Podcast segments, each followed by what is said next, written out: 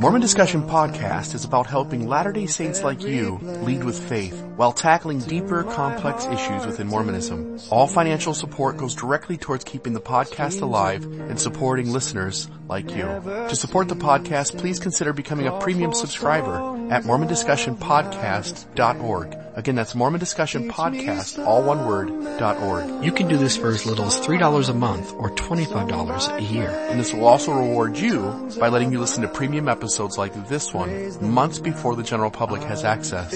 Thanks for listening. And now, on to what you've been waiting to hear.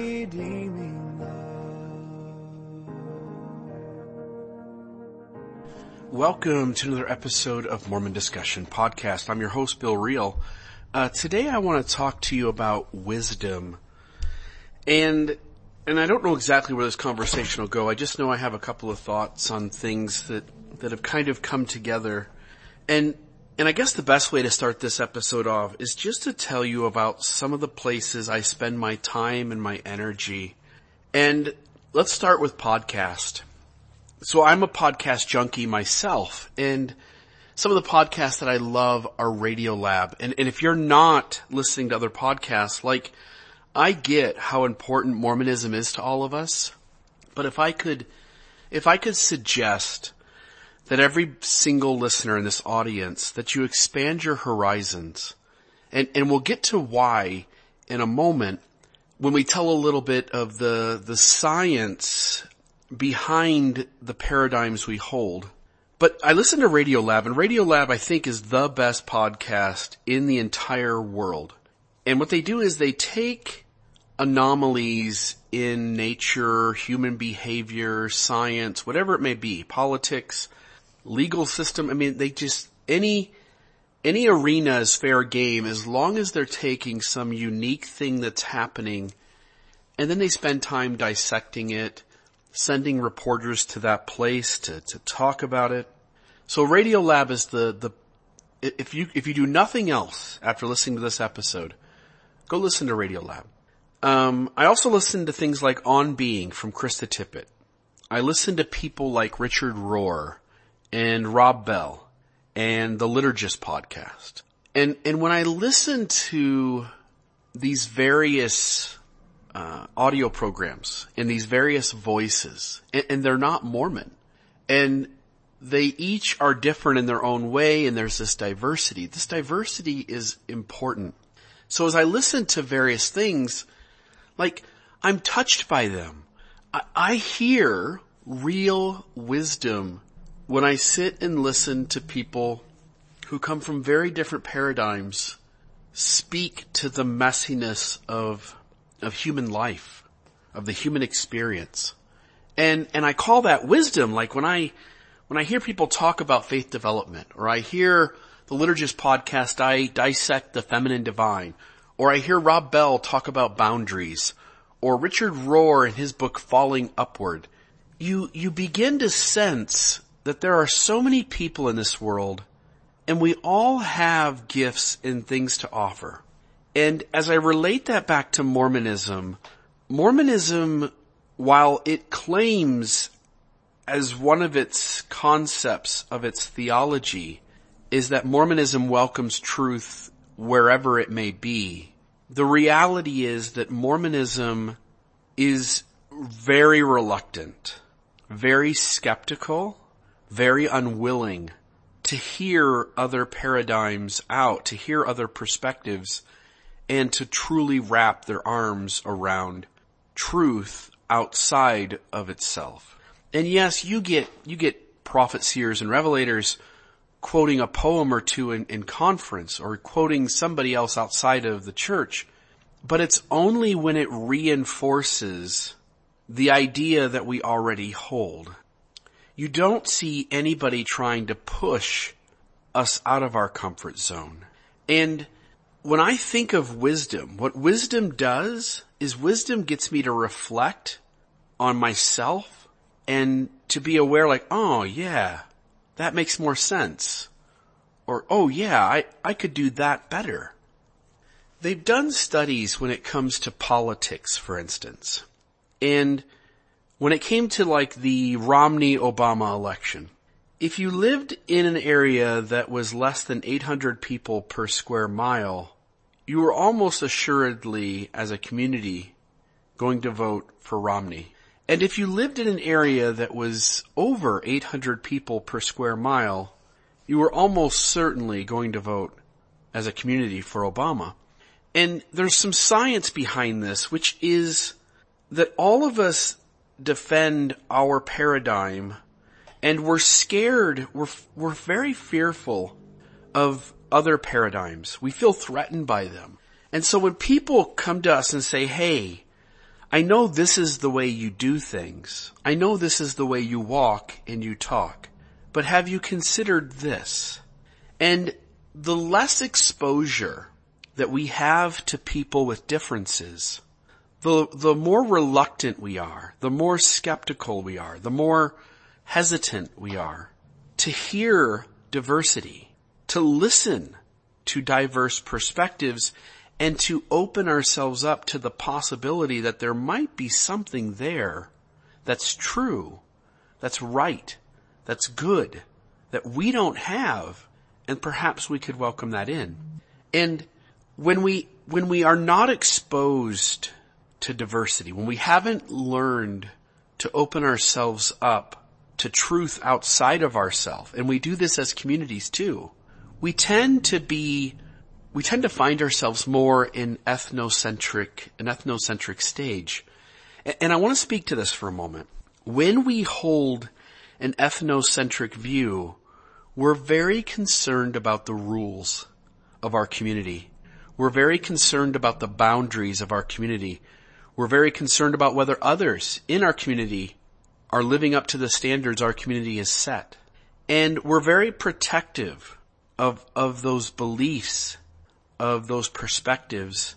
And we, we always see anybody outside of our tribe, outside of our community as bad in some way, or at least less than. Like, we've got it right we're the right tribe. We've got this figured out. And it's up to others to realize that they need to make changes to come to us. And there's rules to be part of our tribe. And there's boundaries to be part of our tribe. And don't you dare cross those lines because I'm watching you.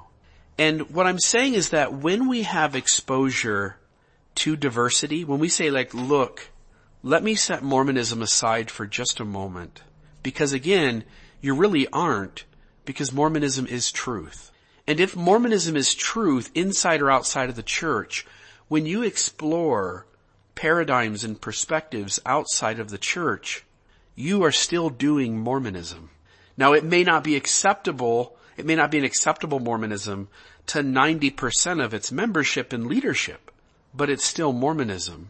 And so if you can just set institutional Mormonism and cultural Mormonism and theological Mormonism off to the side for just a moment. And if you can open yourself up to listening and looking at and exploring different views and listening to a podcast like Radiolab or reading a book like Falling Upward from Richard Rohr or listening to a conversation. I've got a book on Audible right now between the Dalai Lama and Desmond Tutu and it's beautiful. And there's so much wisdom and truth in what they're saying. When you open yourself up to diversity, when you open yourself up to uh, other people's perspectives with a true, real willingness to say like, oh, they likely hold things that are true that I hold the opposite and it's not true. Like I, like I'm not perfect and I don't know perfectly and my tribe isn't perfect. And so I'm willing to be vulnerable and I'm willing to give it a chance that there's something this person's going to say or do or talk about or suggest that's going to give me additional truth in my life. And, and Mormonism doesn't do a very good job at this. When I, when I listen to General Conference, when I listen to talks in my ward or lessons from our manuals, what I see is very, a very strong ethnocentricity that, that we always are reinforcing the boundaries and the rules. We're always reinforcing that the authorities inside the tribe are, are much more full of truth and goodness and wisdom than the people outside of our tribe. And, and if we just set all of our defensiveness off to the side for a moment, if we realize like wisdom is those aha moments, like, oh, there's something different there. There's something beautiful that's true that, that whatever that person said or did or pointed to, it helped me better encapsulate whatever that truth was. Like I, like now I know that truth better because of what that person said. What, what I personally have come to is that Mormonism, and I don't mean this as any offense, and this has nothing to do with whether, whether the church is true or not true, but Mormonism has very little wisdom. It's almost like the, the analogy of Plato's cave where all you see are the shadows on the wall, and so you think the shadows are just incredible. But it's only when you are allowed to then turn around and experience the larger world that you're like, oh, there really wasn't much there with those shadows. And Mormonism often feels like when it comes to wisdom, like we're swimming in the shallow pool, but it's the only pool we've known. And so until we recognize and expose ourselves, until the conservative Republican moves into the big city and is now surrounded by more than 800 people per square mile and he or she is exposed to the diversity of human life and human experience. Only until somebody gets that exposure, again, until they do, they're scared of it. They're fearful of it. They distance themselves from it. But soon as they're exposed to it, something happens. They begin to sense like, oh, my life was really limited before. Look at all the beauty. Look at all the truth. Look at all the wisdom that is in the world, that is in human nature, that is in human experience. And so when I, when I grew up in Mormonism and I held my ethnocentric view, it was the cream. It was the, the, the most perfect thing in the world and everybody else was missing out. And I was scared of all of them because I knew us was right. But as I've grown up in my life, I've exposed myself to different voices and paradigms and perspectives without a defensiveness to defend my own paradigm or feel compelled that I had to hold it and hence be cynical and skeptical of others. I didn't do that. Instead I said like, oh, what that person said was beautiful and it's different than what's inside my tribe and it's helped me get closer to truth. It is wisdom. And so in Mormonism, I, I sense there is very little wisdom. There's very little outside of reinforcement. There's li- very little outside of skepticism and cynicism and defensiveness against anything that doesn't walk and talk and look like our tribe. And so it's easy to go to C.S. Lewis and pick out one of his poems when it reinforces Mormonism. But it's a whole nother thing to sit and listen to somebody have a conversation about healthy and unhealthy boundaries and all of a sudden you realize like, oh, he's talking about us when he talks about unhealthy. I'm going to push that away. Instead, we need to get to a place where whether or not it builds up Mormonism, that the important thing is whether or not it's true. And I want to give you a real life example. I was in Sunday school a week ago. The lesson was on prophets. It was lesson 37 out of the Gospel Doctrine Manual. We thank thee, O God, for a prophet. And, and I'm going to turn over the audio here and I'll stop it a few times along the way and just give you kind of what was running through my mind as this was happening and, and then we'll play. I raise my hand because I just can't let us reinforce things that are untenable. And so I'll share with you here my comment that I made. But let's go to the audio. As the Council of the First Presidency, jo- President Joseph S. Smith taught, if the President of the Church should become unfaithful, God would remove him out of his place. I testify in the name of Israel's God that he will not suffer the head of the church, whom he has chosen to stand at the head, to transgress his laws and apostatize. The moment he should take a course that would in time lead to, God would take him away. Why? Because to suffer the a wicked man to occupy that position would be to allow, as it were, the fountain to become corrupted, which is something that he will never permit. So this comes directly out of the manual. And, and I love this teacher. He's a, he's a good man. He's asked me for my input on lessons before when the, when the historical issues come up. And, and if you're standing where he's at at the front of the room, I'm in the back right corner and I'm listening to this. And I knew when I walked into the room that the lesson was on this topic. And so I don't normally do this, but I, I put my recorder on, on my phone because I knew that this was gonna, I knew it was gonna go down this avenue. And, and I wanted to see how this played out and I knew that I could use this at some point to have this kind of a conversation. So he sets it up by saying that the church has established that it can never get off track because if it did, God would just remove that leader. And, and I don't want to go into detail about it, but that just so strongly feels like circular reasoning. And, and it's, it's, it's kind of a logical fallacy to go down this road. And, and so he says like, the Lord will never permit the prophet of the church to lead the church astray. And the trouble is, we've, we've dissected this before, I don't want to spend a lot of time on it. Our history shares serious examples of prophets, multiple prophets in a row, leading our church away from truth on very serious issues. And so what does it mean to lead someone astray? And so let me play a little bit more of the audio because the class now is going to reinforce what, what us, our tribe, what our tribe thinks, how our tribe frames this. And, and data doesn't matter. History doesn't matter. What matters is what does it mean to be Mormon and do you look like, talk like, walk like one of us? How does that give you a feeling of peace? But I think I think it gives us a course of thought that leads us to comfort.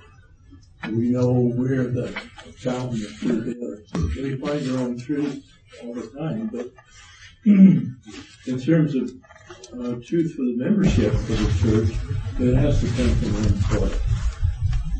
Absolutely. It gives us comfort. Like, like we're comforted to know, like these guys that we've sustained as prophet seers and revelators, they can't mess up. They can't make serious mistakes. They can't lead us off the path. And, and that comfort doesn't hold up when you look at the history.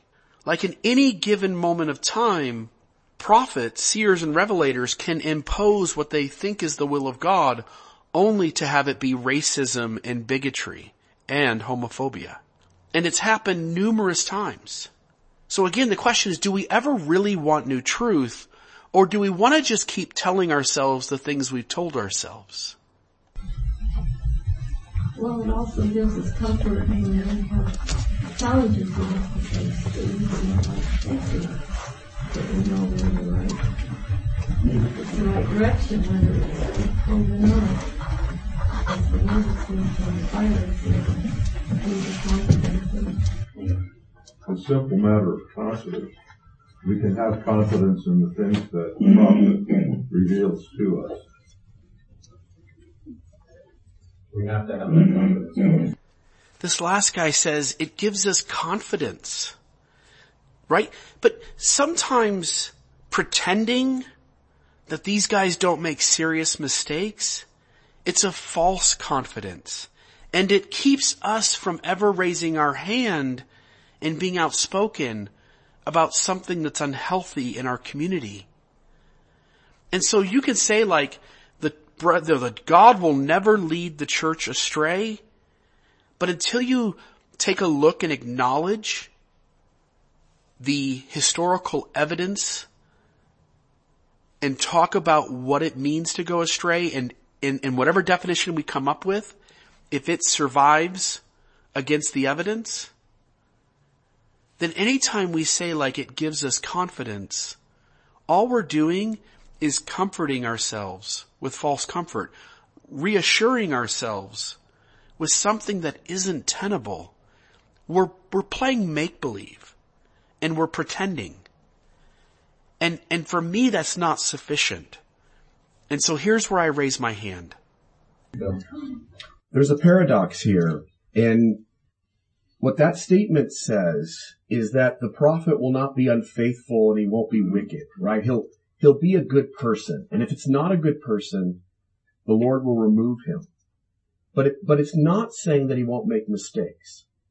And, and so I've read this quote before, but there's an ending I haven't read before that I want to read. This was, uh, this was Bruce R. McConkie regarding Brigham Young, when Brigham Young early in church history was teaching some ideas about the nature of God that were incorrect. And Elder McConkie says, I do not know all the providences of the Lord, but I do know that he permits false doctrine to be taught in and out of the church, and that such teaching is part of the sifting process of mortality. I repeat, Brigham Young erred in some of his statements on the nature and kind of being that God is as to the position of Adam in the plan of salvation. Now here's the key sentence. What he did is not a pattern for any of us. If we choose to believe and teach false portions of his doctrines, we are making an election that will damn us. What he's saying is, and when you mix this statement with the statement you just read, there's a big difference between a prophet being a good person and doing the best they can and still recognizing that they still can teach error and that we're still accountable to not follow error when the Holy Ghost tells us that's what it is. So what's our responsibility as individuals? Um, by the power of the Holy Ghost, you may know the truth of all things. We're all responsible to have the Holy Ghost within us. And sometimes, and it's happened in church history, the Holy Ghost is going to disagree with what a leader has taught in the past or even in the present. So, so first I raise my hand and I, and I give a historical example where Brigham, where, where Bruce. McConkie says Brigham Young taught false doctrine and if we follow or teach or promote what Brigham Young did, then we are doing so to the detriment of our own salvation. Now this is a completely new thought, right? Like, like recognize this. Yes, there are people in the room who kind of understand there's been some errors. There's a lot of people in the room that have no clue. But culturally we've told ourselves a story that we can trust the prophets. And what Elder McConkie here says is no. If that prophet says something that contradicts the gospel of Jesus Christ, you're going to damn yourself by promoting it, believing it, and teaching it. That's a very different thought than what the manual's trying to say, and it's a very different thought than what this room collectively is trying to reinforce with themselves. It's also a very different thought from what the correlation department wants us talking about. It's why the manual's designed a certain way. The manual's designed for us to reassure each other and to comfort each other and to reestablish like, yes, our tribe's the right tribe and everybody else is a them and we are an us and we're right and they're wrong and we don't need to listen to what others have to say. And so I throw this new thought out and the teacher, bless his heart, the teacher comes back with, with asking somehow like, how do we discern? How do we know then? How do we figure it out? And, and, and right away, I don't give anybody else in the room a chance because I, I know it, I need to establish the, the, the scriptural and theological basis here, which is that in the end, we are told to trust the Holy Ghost within us as the ultimate authority. And the problem is we teach that to investigators, but the moment you join the church through baptism, you are taught in a thousand different ways to sacrifice your inner authority on the altar in, in an effort to be loyal and obedient to the outer authorities of the institution. Like Moroni 10 no longer applies if the Holy Ghost within you contradicts what a church leader says. And I'm putting it back into the scriptures. I'm saying no. Brigham Young's teachings don't trump what the Holy Ghost tells me. And so I share with the class, like, it's the Holy Ghost within us. That's the ultimate authority. And let me just be more clear. There are going to be times that the Holy Ghost inside you is going to disagree with what a leader has taught in the past and even in the present. So can the Holy Ghost lie to us? I think all of us get different answers. And so I think that's a very debatable question. So I finish up there and, and I should have been a little bit more careful with my words. I didn't want to imply that the Holy Ghost lies to us. Rather that our own emotion and feelings and comprehension and understanding, we're deceived by those. And we often, maybe even a majority of the time, we often attribute the Holy Ghost. We, we credit the Holy Ghost with what is not the Holy Ghost. What is, what is our own feelings and emotion and beliefs and paradigms and defensiveness and cynicism and, and, and need to protect boundaries. Like we often call that the Holy Ghost. So I wasn't trying to say like the Holy Ghost lies and we should have a debate about that, but rather it's not a cut and dry issue because we all get different answers on these questions. And so it's not appropriate to make a blanket statement and say the Holy Ghost, there's no deception in that interaction ever because there is. And the other thing that's of note, like there are people in this room who love when I speak up. But there's also a handful of people in this room who feel like they are watchmen on the tower. And generally when I say something that really like pushes the tension in the room, somebody raises their hand and, and gives the orthodox commentary back. In this instance, it doesn't happen. And, and it's strange. Like I don't think for a second please hear me here because this is important for each of you. I don't think for a second that I overall changed the belief of the room. Like everybody in that room heard me. They felt some discomfort. They felt some cognitive dissonance. Their brain went into its mechanisms of confirmation bias, the backfire effect, belief persistence, and others. And the room, after about a 30 second thought process of trying to figure out why they were uncomfortable, went right back to holding their ethnocentric perspective.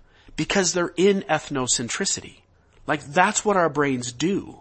And so please understand, like don't fool yourself. Did you change one person's mind? Maybe. Did, did, was somebody else already on the path of of um, faith development or cognitive development, and me standing up to the room perhaps gave them some extra momentum to work through that development? Maybe. I hope so. It's why I do it. But I'm not naive enough to think that I changed the room. That, that everybody walked out of that room that day going, oh yeah, they make mistakes and I shouldn't, I shouldn't automatically trust what they say, but I should you know, be in tune with the Holy Ghost. And if the Holy Ghost is telling me that they're wrong, like I should honor that in some way. I should respect that and talk about that and give voice to it in some way. Like I don't think, I don't think, it, it may be one person if you're lucky did that. But there was silence after this. It, it was almost like nobody could challenge it. Because I just laid out Bruce R. McConkie throwing Brigham Young under the bus. Which is another point I need to make people ask, what is the way in which to have influence? Bill, how do you do it? When you go to class, what is the mechanisms you use? Let me tell you first, I know the scriptures really well. I know our history inside and out. I know the quotes by our leaders that are useful in these conversations. I know them inside and out. And I know where they're found. And so anytime I get into a lesson in class, I try in my brain to figure out where are the really interesting directions this lesson is going to go and to be ready for those. And sometimes I'm surprised, but often I recognize it. So when I looked at this lesson, I could sense that there were two possible areas of interest to me that we could go in. One was that the prophet could not lead the church astray. The other one is this idea that we have of prophets, seers, and revelators in, in some way having a more direct contact with Jesus. And so I had a couple of Elder Oaks quotes ready, and I had this quote from Bruce R. McConkie ready. And both of them open up our minds to seeing things a different way. So when, when I'm sitting in a Sunday school class, the, the number one thing I would say to every listener who wants to have an impact in their Sunday school is, is not to just raise your hand and to share what you think. Not to raise your hand and say, I disagree with you.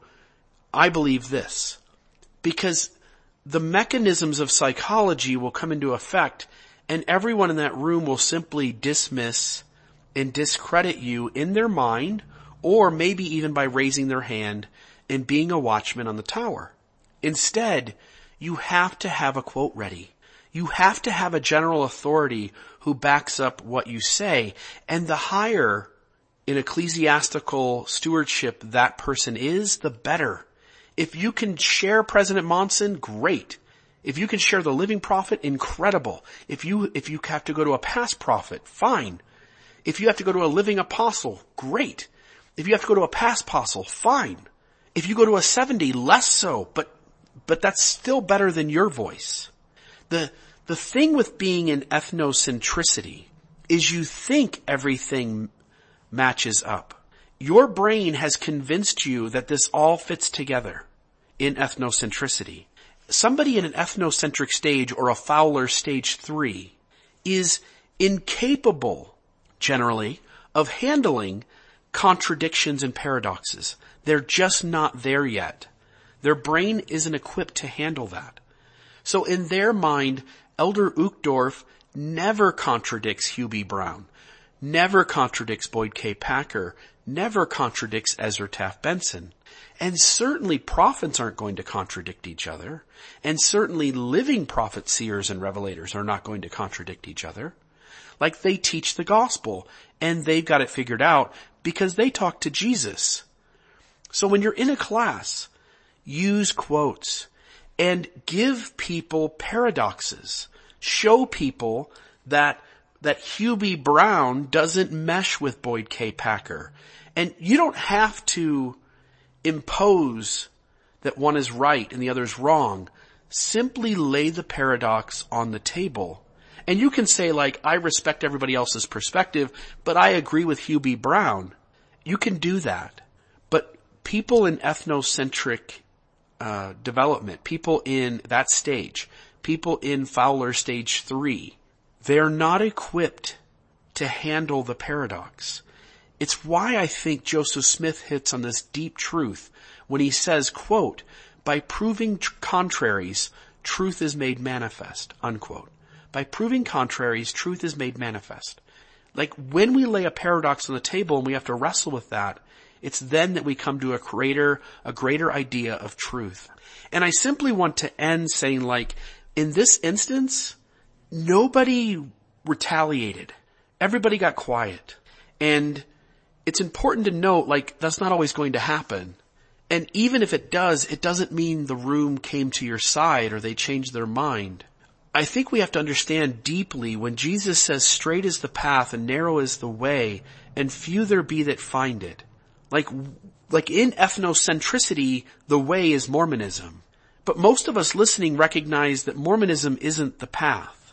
Mormonism might be a tool belt you wear on the path, but it's not the path. And the path is to wake up. The path is development. The path is improvement. The path is connection to both other humans and to the divine, which by the way is captured in the two great commandments. The path is awareness. The path again is waking up. And if you recognize that that path, few there be that find it, then you recognize your job isn't to change the belief of the entire room. Your job is to lay the paradoxes on the table and to work to wake someone up. It doesn't have to be 10 people. It may only be one. And you may not see the fruits of that labor in a month or six months or a year or five years. When I lived in Ohio, great ward, great, just great people. And and as I served as a bishop, when I started, I would have called that a very orthodox ward.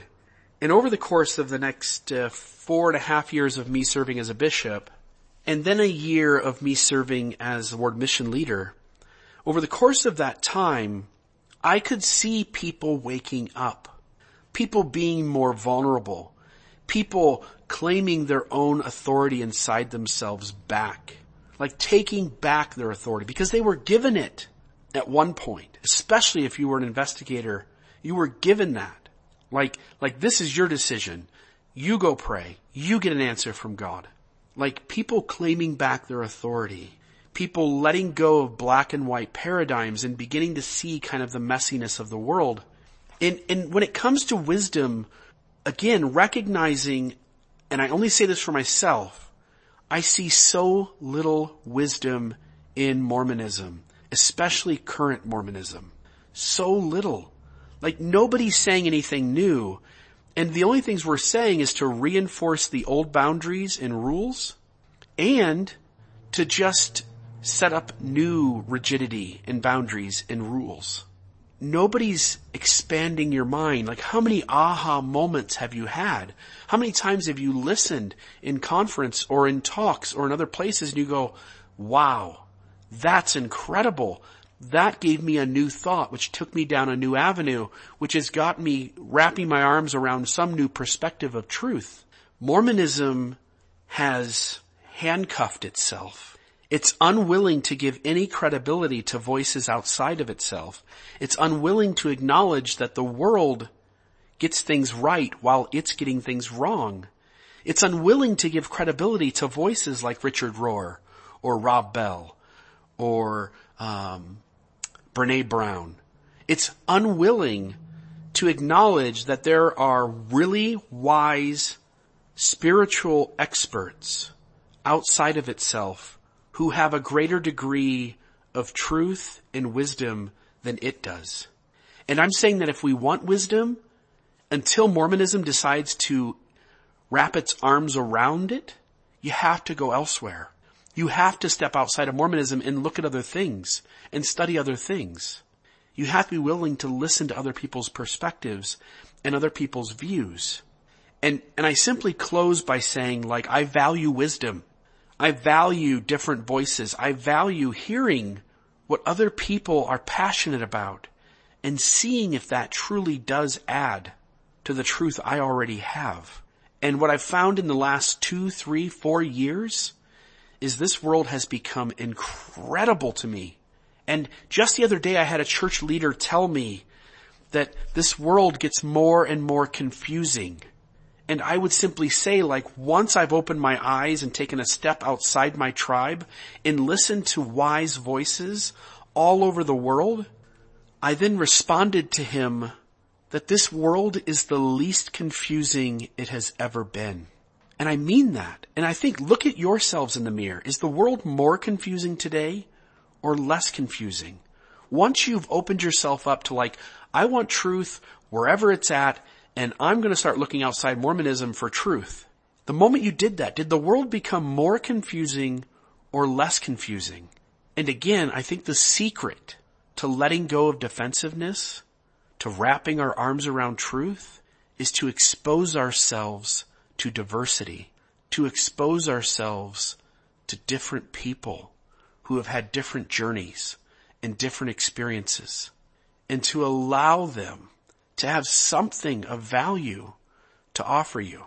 At the, the end of this episode in the show notes, if you go to mormondiscussionpodcast.org, you'll find me linking several podcast episodes that I consider to be full of wisdom and learning and expanding our minds. And it's my hope that some of you will enjoy those, uh, take a chance to listen to those and see if you find new truth there. It's my prayer that we will become a wiser people. Because if we do, I think it fixes every major problem on our plate right now. May the Lord warm your shoulders. May He help you to be a wiser soul. In the sacred name of Jesus Christ.